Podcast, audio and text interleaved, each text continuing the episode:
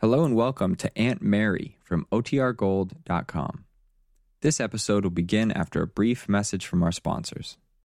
Look, Bumble knows you're exhausted by dating. All the must not take yourself too seriously and 6 1 since that matters. And what do I even say other than hey? well, that's why they're introducing an all new Bumble with exciting features to make compatibility easier, starting the chat better, and dating safer. They've changed, so you don't have to.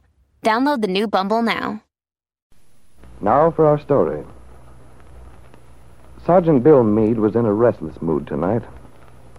The thought of spending a lonely evening in Bungalow B of the Wakefield Auto Court had been unbearable. He knew that in all likelihood he'd be released from the Army before too long, and was faced with an adjustment to civilian life, the economic adjustment. But in addition, because of his personal situation, the complications involved in his marriage to Kit, there were many other problems to be solved. During the lonely period of Kit's absence in California, Bill had been thinking about what he was to do, how he could best solve the perplexing situation with which he was faced. And yet there was so little he could do toward settling things until Kit returned. Tonight, his feeling of helpless frustration was very strong. He walked into Wakefield and sat down in the lobby of the Bowman Palace Hotel. He was leafing listlessly through the evening paper when he heard David Bowman's friendly voice.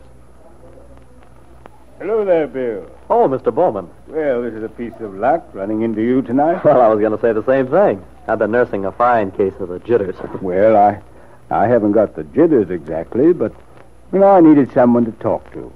Didn't want to be alone. Well, you've come to the right person, Mr. Bowman. That's exactly the way I feel. Fine, fine. We'll have to give each other a little pep talk. you mean life is real, life is earnest? well, something like that, I guess.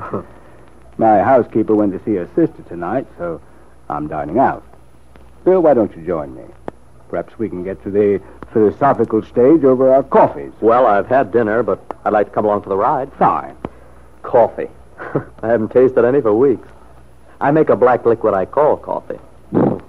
Reminds me of that stuff you put on automobile radiators to keep them from leaking. well, come in with me and have a good cup of Javatin. Hmm? It's the best thing they make.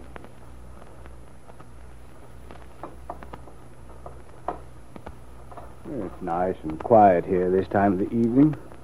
I enjoy coming in when I've been working late at the bank. yeah, it's just about the best place in town up there. Hmm. Uh, have some more coffee, Bill? No, no, thanks. Two cups is my limit.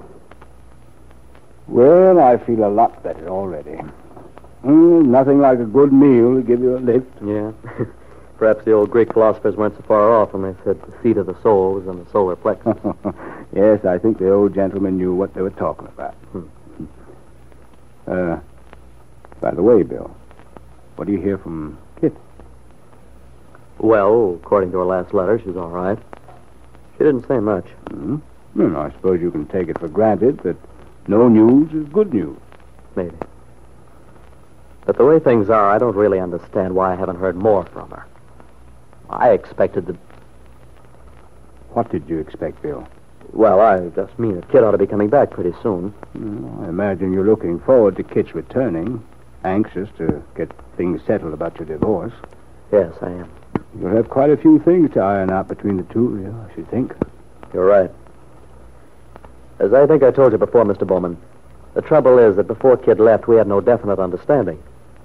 I'm afraid it may be a little difficult. Well, there's no question about that. It will be, I'm sure. Kit has a mind of her own. She's not an easy person to convince. Hmm. Runs in the family, I'm afraid. Don't forget Ben. He's not going to accept anything lying down, you know. He's always wanted your marriage to Kit to stick. And he'll move heaven and earth to see that it does. At least on the surface. No, I know he's opposed to the idea of a divorce. And yet I can't seem to get it through my head. It's so odd. Now, you'd think, looking at it from his standpoint, that he'd be glad. He certainly isn't enthusiastic about me as a son-in-law. Well, that may be, but the point is, you represent something to Ben. That is, your marriage to Kit represents something to him. For one thing, it was a proof that he could get what he went after. That he could get Kit anything she wanted.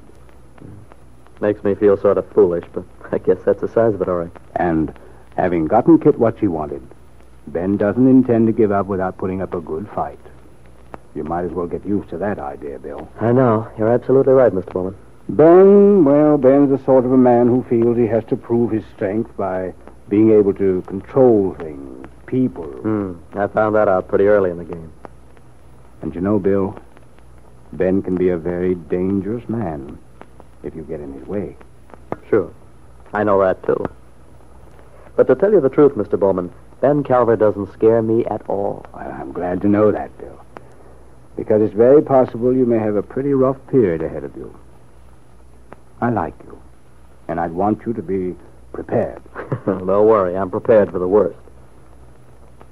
Yeah, the funny thing is, I honestly believe that I'm more concerned for Kit's happiness than her own father is. I don't doubt that you are. You see, Mr. Bowman, it seems to me that Mr. Calvert's attitude towards Kit has always been more possessive than paternal. I mean, she's just been something of his that he was proud of. The way you're proud of a handsome house or a piece of furniture almost. and also a sort of investment. He wanted her to improve her value as much as possible, and if through her he got something he wanted, in personal satisfaction and vindictiveness, well, that was part of it too. I think you've got it pretty well figured out, Bill. Oh, I know I couldn't make Kit happy if we went on together. But that doesn't bother Mr. Calvert. Not for a minute. No, it doesn't. Ben doesn't give a hoot about anyone but himself, what he wants. He's bound and determined that I'm to live in his house when Kit returns. I've told him I absolutely wouldn't think of it, but he refuses to listen. Well, Ben has this vision of himself as the head of the family, guiding the destinies of everybody. Sure, that's it, all right. Well, all I can say is this is one destiny he's not going to guide. Regardless of any plans Mr. Calvert may have, I'm going to do this thing the way it seems best to me. In the long run, I'm sure it'll be best for Kit, too. I couldn't give her the sort of life she ought to have, not feeling the way I do. With my feelings so bound up with. With other people. You know, Bill, it's my feeling, if you'll forgive my being so frank, Go ahead, Mr. Bowman. Yeah, sure, one of the few people in this town I feel I can be open with, the way things are. Well, I was going to say, I feel that that you're still in love with Peggy Douglas. Yeah. Yes, I am. There's no use kidding myself about it. I just Then don't- tell me, Bill, is it because of Peggy that you're so definite about getting a divorce? Or No, it isn't, Mr. Bowman. No, I can truthfully say that's not the reason. It. It's just something I have to do anyway. Aunt Mary pointed that out to me once, quite a while ago. I see. Well, in a way, it's good you look at it that way. So many things can happen. What do you mean, Mr. Bowman? I don't think I get you. Well, you know, people change sometimes, Bill. They don't just go on feeling the same way about things. Especially a young girl like Mr. Bowman, Peggy. I have a feeling you're not talking just generally. Are you thinking about Peggy's friendship with this writer, Nicholas Dorn? Well, Bill, I, I do know they see quite a lot of each other. Yeah, so do I. I've seen them around quite a lot. But somehow I can't believe. Uh, Of course, you must know you're so close to the family out there. Such a good friend of Lefty Larkin's, too. Well, Lefty and I have always been very close friends. But Won't you tell me, Mr. Bowman? I, I've got to know. Do you think there's anything in it? I mean, do you think that Peggy's serious about Nicholas Dorn? Well, Bill, I haven't talked to Peggy herself. I can't be sure. And anyway, it isn't for me to say. I just meant it might be better for you not to let your plans be affected too much by any thoughts of what happened in the past. As I said, people do change.